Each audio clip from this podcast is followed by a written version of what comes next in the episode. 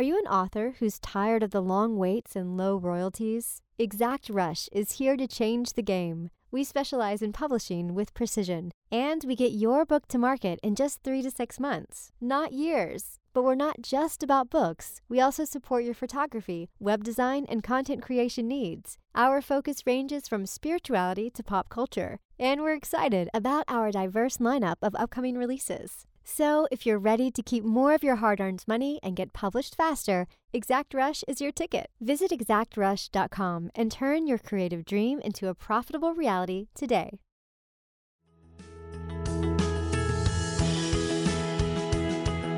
Tap into your most original thinking, organize your ideas, and create the opportunities to launch your creative work.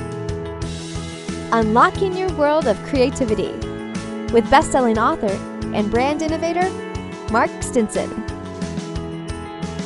Welcome back, friends, to our podcast, Unlocking Your World of Creativity. And we travel around the world, and today our creative passport is being stamped in Nova Scotia, Canada. We're going to be talking about live illustration, how we communicate our ideas visually, and a great concept and a new book she's written called Sketchnoting. My guest is Ashton Rodenhiser. Ashton, welcome to the show. Thank you so much, Mark, for having me. It's such an honor to be here with you today. That's so fun. I think we have to start with paint us the picture of your creative surroundings in rural Nova Scotia. It's a beautiful place to live. I I live in an old farmhouse on the top of a hill, surrounded by pasture and trees. It's a beautiful place to raise a family, and I would say the the closest town that is famous to me is Lunenburg, and it's it's very stereotypical Maine movie. Like I was saying, if there's a movie filmed in Maine, it's probably not Maine, it's probably Lunenburg. And mm. it's you know, it's a UNESCO World Heritage Site and has all the colorful houses and it's very cute. So I live close to there and it's very there's a decent arts community there and there's inspiration all around where I live in nature and and in the architecture that's here too. So it's a, yeah, it's a great place to be and I Fantastic. Really- we're all affected by our creative surroundings. So I always like to know what's what's outside this little Zoom square. Well, Ashton is a professional live illustrator, which is again why why I wanted her to begin to describe this. Uh, this is what she does for a living. She's founded a great company called Mind's Eye Creative Consulting, and really dedicates her business to this idea of sketchnoting and live illustration to help communicate complex concepts. Maybe for a little definition or a little foundation, Ashton, you can give us a sense of what this live illustration is all about. Yes, I do it primarily in two different ways. So that's either in person with large sheets of paper and my what I call my fancy markers, mm-hmm. or virtually. So instead of seeing my little Zoom square here with my face, you would actually see a the beginning just a big white space, and by the end of a, a session, it would be all drawings, and you get to see that unfold. Since COVID, of course, I tried prime yeah predominantly work virtually. I had to pivot my business very quickly when that happened because i was 100% in person before that. Mm-hmm. and yeah it's been a beautiful journey of those if, of doing it both ways actually. Covid kind of was a good thing for me in a way have more flexibility not have to be traveling all the time which was nice but i still really love paper and markers. Yes. So oftentimes i'll be like at a conference or a meeting or some sort of brainstorming thing. So it could be like the boardroom with executives or could be at a retreat or what have you. And as folks are discussing something or as a presenter is speaking all of their wisdom into the room, I'm listening, I'm thinking about what I'm hearing, I'm synthesizing those ideas, I'm trying to make sense of what I'm hearing. And then I'm translating that into a visual language on the board, either physically or virtually. And my job is to do it very quickly so that by the time the speaker is done or that meeting is complete, I am pretty much done. So you're able to hear what the speaker was saying or the folks in the room were saying. You can see it unfold in front of your eyes. And then you now you have this visual snapshot of the key highlights and takeaways from that presentation or what your vision is going to be for the next year or two or what have you. Yeah, it's usually find me in those types of settings working as a professional. And then sketchnoting or visual note taking is using the same skill set, but using it more so on a smaller scale. So I've been really teaching folks lately on how to use the skill set, but doing it for their own personal note taking or uh, develop the skill so they could take it into their own meeting so they don't always have to have me there. And they can like lead a small group or something and and be able to visualize those ideas. So it's really a combination of words drawings icons imagery and bringing those ideas to life. So it's really about highlighting and communicating information. Yes and I was looking at some of the uh, samples of your portfolio on your uh, website, just fantastic. And I couldn't help but think about the the drawing skills. Yes, we're going to talk about those, but the listening skills, the active listening, the translating in real time.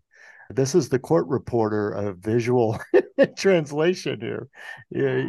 Tell us about how you trained yourself to be that kind of active listener. Yeah, so I actually got into this. I found out about it as a facilitator. And as a facilitator, those are the most important skills to have is the listening and making sense of what you're hearing and then feeding back in words to the group. Now, when I found out about the graphic aspect of it, I fell in love with it because I'd always been very creative and I wanted to be an artist when I grew up and I, I didn't think it was in the cards for me. So I didn't really pursue that as a profession. But it was really this beautiful coming together of this kind of wanting to pursue and have a creative field of work and this world of facilitation. So I actually entered into this work less of an artist. Like I wouldn't say my skills were that great. I wasn't a great drawer when I started this by any means. And but I really had an opportunity to hone in on those listening and those thinking and, and synthesizing skills before. So I think it was a I, I prefer it when I look, back now. I was very embarrassed in the beginning because I my drawing skills just weren't that great. But I was able to just develop that and jump. I felt like I was able to jump into that learning curve pretty decent because of my background as a facilitator but yeah that that is like the hardest thing to almost describe to people and trying to explain to folks. It's really a process you have to try for yourself when you're listening because it's you're not doing just straight note taking anymore. You're not yes. like listening to a word and trying to capture a word you, there's you're doing the hard work while you're also listening. So you are listening to what they're saying and you're trying to deepen your understanding before you put it to paper because you can't capture everything. So you have to make those like split second decisions of what you're hearing and what's resonating with you or yes, what you yes. think is resonant like for me when i'm doing professionally i'm trying to resonate pick out what might be resonating with the whole or like the audience so that's like a little bit more of a guessing game. But with your when you're doing sketchnoting for yourself, you're trying to resonate. If you're if you want to do it live, you don't always have to do it live. But if you want to do that live, yeah, you have to make those decisions in the moment and you have to make those decisions very quickly. So you have to think about what you're listening to very rapidly for sure. Yeah. And it is one of the hardest things to teach you really just have to practice it for yourself. And every time you do one, you just learn more and more about that listening and thinking and how quickly you can capture some things too. Yes, your portfolio runs deep. I think about Malcolm Gladwell's 10,000 hours to become an expert. Once you've done 2,500 of these conversations as you have, and I'm sure that since that's on a website, it's more and more every day. But yeah, uh, yeah what you're right about practice. And I think about in many creative areas. It's having the idea is one thing, but a- actually doing it over and over as you build your skills and your craft. Yeah, I, I, saw something, I think it was like a TikTok reel or something the other day, and it was someone talking about talent. And they're like, I hate it when people say, Oh, you're so talented. And I really resonate with that, like what she was saying. She was like tongue in cheek about it. But I resonated with what she said because if someone looked at my work today, 10 years into doing this, they're like, oh, you're so talented. But I show you my stuff I started off with 10 years ago. Oh, it is bad. It is so bad. And I do, I like sharing them, even though I didn't necessarily show it like a couple of years ago, but I feel more brazen to do it these hmm. days to be like, look how far you can come if you just practice. That's all the difference. And I've said to people, like it has to look good. If it doesn't, there's a problem. Like if you drew and you sketch noted every single day almost for 10 years, it it better look pretty decent. You're gonna get good know? at this. Yes. Yeah, like I did, I think out of those 2,500, I think 600 I did just last year alone. Mm. So it's like that you're looking at almost two a day all year long. And I'm obviously not doing two a day every day, but I might be doing like 10 in one day and five in another. So yes. you just get good because you're doing it so much. It's not about talent. It's not knowing how to like the first three years, honestly, I drew a light bulb on everything because I didn't know what else to draw. what else do I say about an idea? Yeah. It was like, oh, that's a good idea. Here's a light bulb. Like I already I knew how to draw it. I practiced how to draw it. Like my drawing skills were pretty sad, pretty sad in the beginning. I really had to work hard to develop that visual vocabulary in my mind. So when someone says vision or someone says collaborate or someone says anything, basically, I know what to draw. I are I have a little bank in my mind. That's what I was curious. Do you have this bank yeah. where you have yeah. almost a visual now thesaurus? Yes. Yeah. So there's maybe an icon where you can learn how to draw like when i teach it to people i encourage people when they get to the point of learning how to draw things is uh, learn how to draw things that have multiple meanings. So like a light bulb is a good one because it can you can use it in so many different ways. It could be like a big idea or you want to highlight something shining a light like there's different use cases or like a magnifying glass can be like it could be focus it could be analytics like it could represent many different things to jump up that learning curve a little bit higher, learn how to draw simple icons that have multiple meanings. So in the book that I have, I show how to draw 15 icons, but those 15 icons can represent over 80 different ideas. Right. So, you know, it's less about learning how to draw everything and leaning in on some of those things that you can reuse constantly. But then it's also at its core, the drawing elements that kind of hold a sketch note together are not icons necessarily. They're things like a line. That's the first thing I teach people how to draw a line and then how to turn that line into an arrow and then draw mm-hmm. a square, like, and how you can use a square or a circle to contain information or to separate or to show flow of the information across the page. Because at the end of the day, the information is always going to have to win out because you're capturing information, but you can slowly transition over into a sketchnoting type style. It could be 95% words and 5% drawings. And those 5% drawings could just be something simple like a line and a square and a little, maybe a little light bulb. There you right. go. yes. Comes back to that. You've mentioned the book. Let's uh, jump into that for a second. How fun to be able to capture these experiences and these concepts and publish it in a book. Yeah, so I wrote the beginner's guide to sketchnoting and published it a few months ago and took me about a year and a half to write it and I I also did like a beta reading process. So I invited people to provide feedback along the way and I did three different rounds of beta reading and it was doing that process was completely like perfect because I don't think I could have created the book that it is today without the help of the beta readers. It was such a important role to to do because things that I thought were common sense were not. So and the beginner, I really emphasize the beginner part of the beginner's guide to sketchnoting and that's why I labeled it that way because what I was experiencing is that people would like I think it's such a powerful tool to help you learn, to help you understand and get clarity on your ideas, to help you remember to help you take action on information. And when people come up to me and say, Oh, I could never do that, I'm like, But you could though. It's like I said earlier, it's like a line and a square. Like I know I'm oversimplifying it right now, but it really is not rocket science. Like you can learn the drawing elements in 15 minutes. Like you mm. could jump through the first. But it is a muscle that you have to develop to be able to quickly translate quickly. the verbal like, to the visual. Yes. It, exactly. But like at a glance, what sometimes what I'll do is I'll take a sketch note and we'll pull all the pieces apart and you'll get to see how they all kind of work together. And the individual pieces are not difficult to learn. So it's just about building up that muscle memory and that confidence.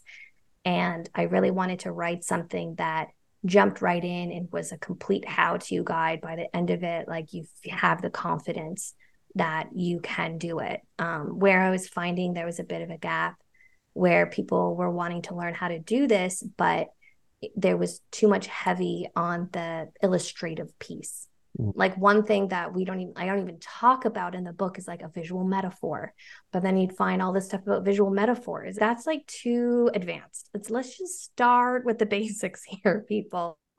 We can get to visual metaphors like in the future, but I really wanted people to get as much like success in the moment as possible to get them to experience the benefits of it because I think it, it is so powerful and such a powerful way to help you learn and engage with information.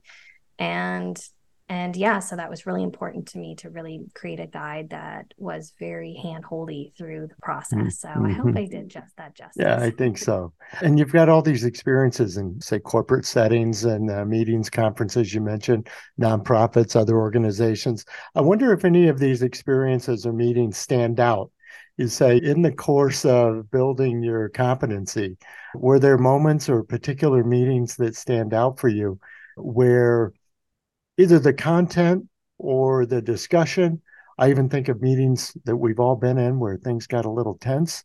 Are you capturing the conflict? Are you waiting for it all to figure out? Yes. yes i do. I capture and sometimes i have to, if i know there might be some conflict going into it I tell the client I'm going to draw what people say. So be prepared. I'm not filtering out. It's not my company culture. So yes. Yes. I'm going to highlight what people say.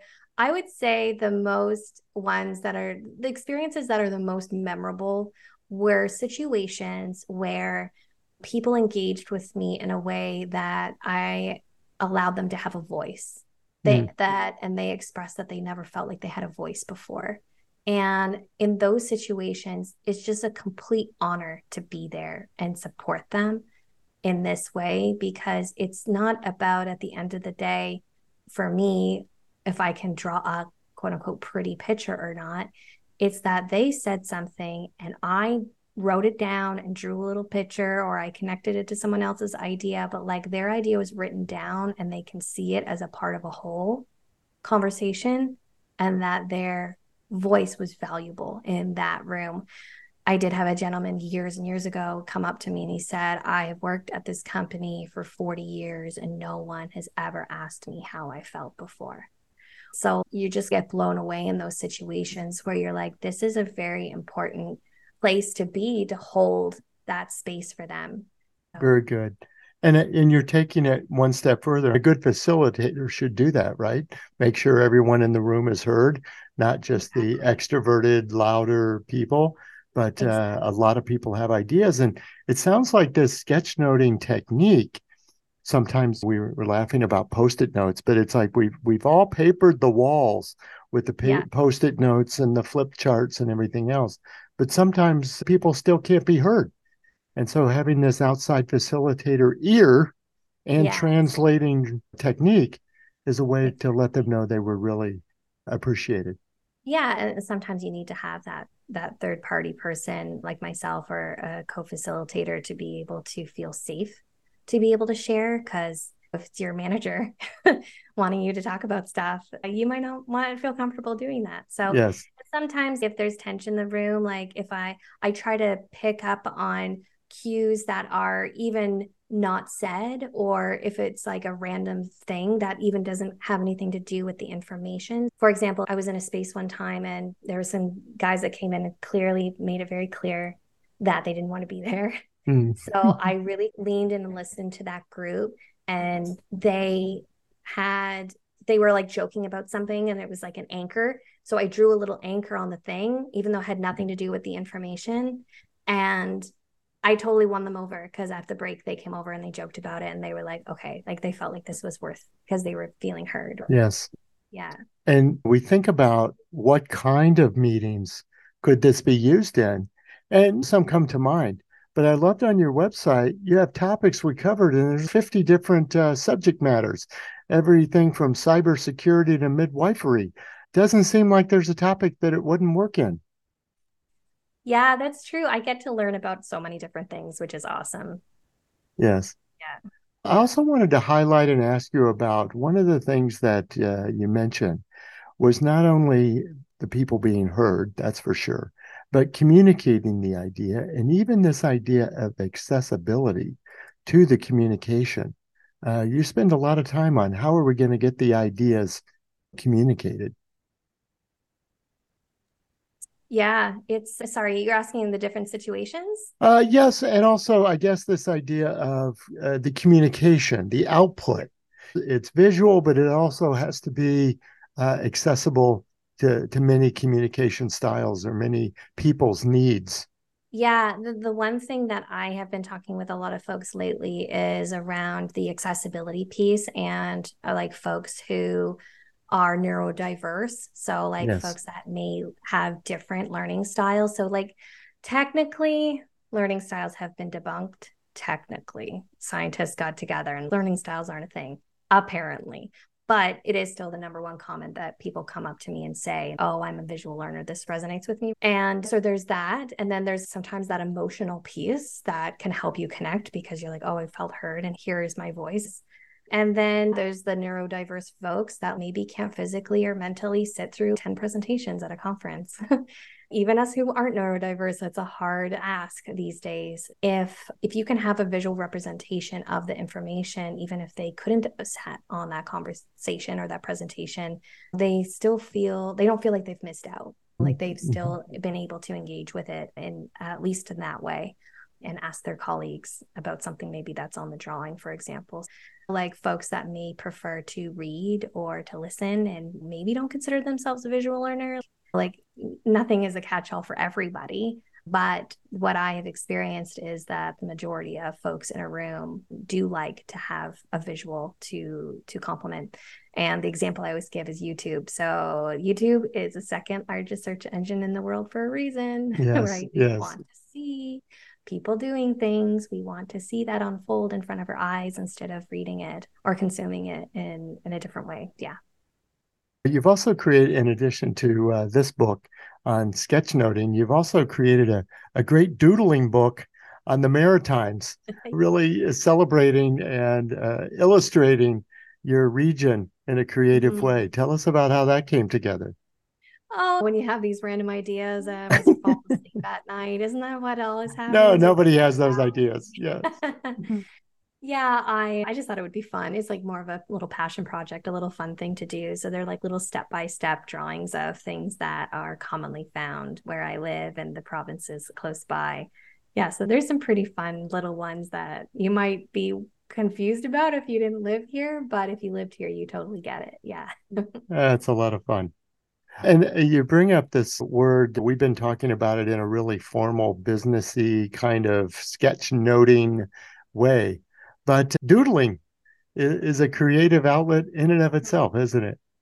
Yeah. So the way that I like doodling is amazing and it's gotten a bad rap. So I feel like part of my goal in life is to try to bring back the doodle. Like the doodle is amazing. Like people should be doodling.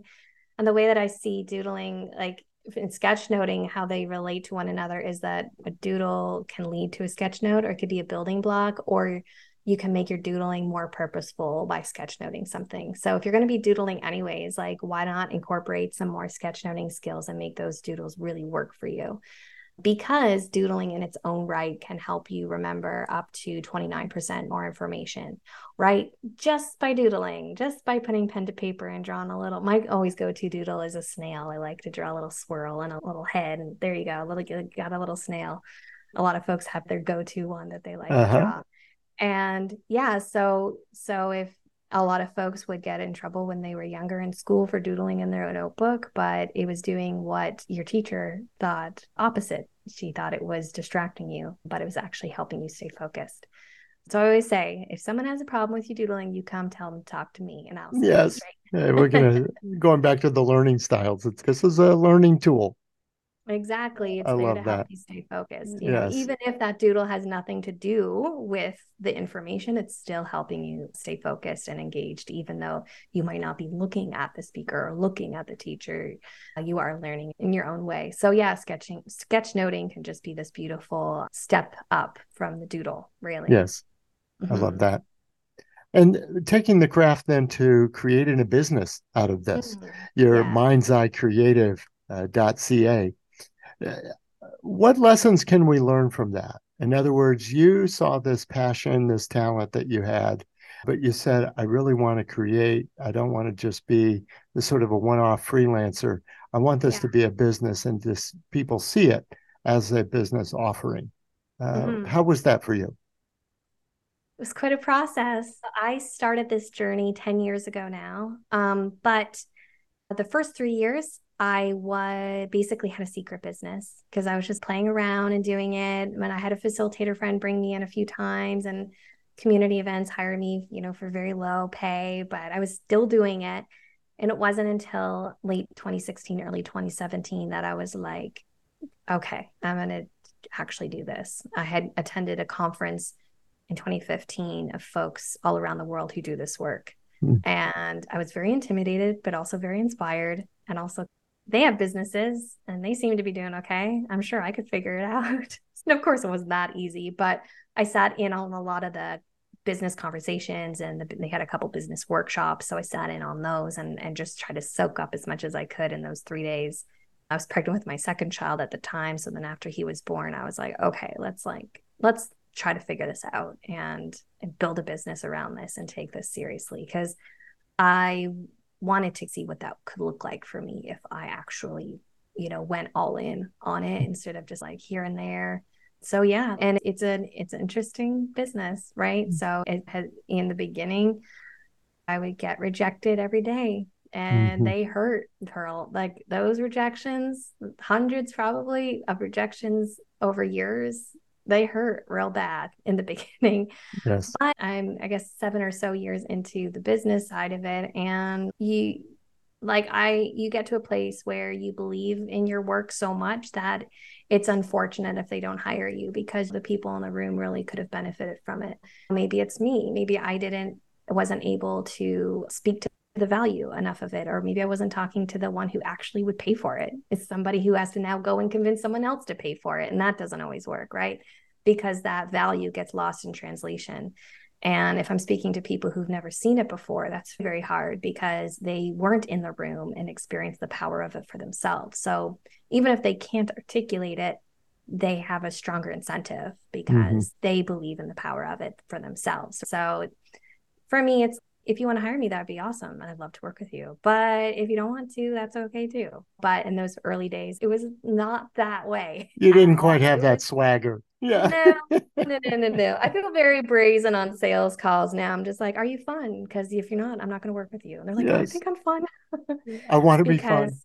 I think I'm fun. This they're trying to convince me that they're fun enough to work with me because I don't like uh, my style's my style. The way I work is the way I work. And if you want the Ashton experience, then that's what you can have. But they have to know that's what they're that's what they want and that it's a perfect alignment. And it's not always going to be that. Mm-hmm. I if they want me to just show up and draw a pretty picture, I'm not your person because I want to work with people who care about the people in the room and they care about their learning and they care about their engagement. And I'm not there just to check a box or be the like entertainment. I'm not the entertainment. I'm there to serve a, a business goal, a purpose, right? There is, there should be an ROI for me there, whether it's like monetary or otherwise, like there should be right i find when i when people early days when i would get hired more as the entertainment it's just the vibe is off it's like they yeah, it's just a different type of treatment if they look at you as the entertainment. Like, like the sketch artist. Yeah. Yeah. And not like mm-hmm. the snob. And kudos to all those folks that do that. And that is still a great way to to make a living and, and to be creative in that way. But that's just not the way that I want to work. I just was able to hone over and luckily stuck through all those rejections over years and have gotten to this place now. And it's one of those things that when you're in it, now you're on the other side, you do forget what it was like in those early days. But it was, uh, it was a tough go there for a while, mm-hmm. trying to really, I had to work on my mindset a lot to get to a place where I deserve, I believe that I deserve to get paid well to do this work. And yeah, it was a tough go those first few years, but I am. And then basically when COVID hit, I had to basically recreate my business. Yes, yes. Thanks, thanks for sharing these personal insights because uh, yeah, uh, there's not a person listening to this podcast who hasn't gone through that. It's like the the purgatory of your work. It's yeah. I need to get through this and and make progress, and then finally coming out the other end, like you said, the the amount of work, the quality of work always pays off. So yeah. thanks for sharing that. Yeah, no problem. It is, it can be really hard as a creative when you are building a business or trying to do the sales around it because the rejections do feel so personal because mm-hmm. you feel like they are saying no to not just you, but to your creativity. Yes. It's, it's, it's a tough right one. in the soul. Mm-hmm. Right in the heart. That's my creativity you're talking about. Exactly. The so rest of don't yeah. like my picture I drew. And everybody else is saying it's just a numbers game. Just keep making exactly. those calls. Just keep putting out those proposals. Ashton Rodenhiser has been my guest. Ashton, I can't thank you enough for the great conversation. I, I think about when you were describing going to your conference and hearing the mm-hmm. other people and wondering if this was something you could do as a business i think you've spoke to people today on the podcast who may be at the some point in their creative uh, journey who say i'm not sure if i should uh, push the button, go out on my own or start a mm-hmm. business or ask for a transfer to another department, whatever the case might be. And you've given us some real encouraging words, and I really appreciate it. Oh, good. I'm glad. Yeah. And if you're one of those people, just keep at it, right? Try not to compare yourself to other success. Followers are just a number, they don't mean anything. You just show up and you serve the people the best that you can. And you don't need to have a million clients or a mm-hmm. million sales to be successful, right? Like just go your own pace and do your own thing. Yeah. Yeah. Good advice. Good insights. Folks, my guest, Ashton Rodenhiser, and her company is Mind's Eye Creative in Halifax, Nova Scotia, Canada, outside Halifax. Let's don't lump this nice country setting into the big city. Ashton, thanks for being on the show. And listeners, we're going to continue our around the world journeys. We love talking to creative practitioners in places all over the globe about how they organized ideas. And we've learned a visual communication tool today and how we gain the confidence and the connections we've also heard about to launch our work out into the world. We'll continue these conversations, and I hope you'll come back and consider uh, subscribing and following and even uh, leaving a review of the podcast if this has contributed to your creativity. Until next time, I'm Mark Stinson, and we'll continue to unlock your world of creativity. Unlocking Your World of Creativity with best-selling author and brand innovator Mark Stinson. This program was produced by BSB Media, creators of IntelliKey Leadership Stories, Unlocking Your World of Creativity, and The Peace Room. Love.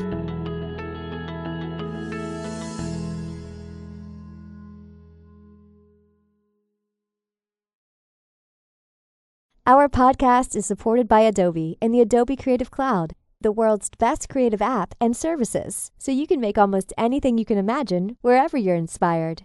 We use Adobe to help make this podcast using Audition, InDesign, and more. So join the creative community with the Adobe Creative Cloud and let's make something better, unlocking your world of creativity.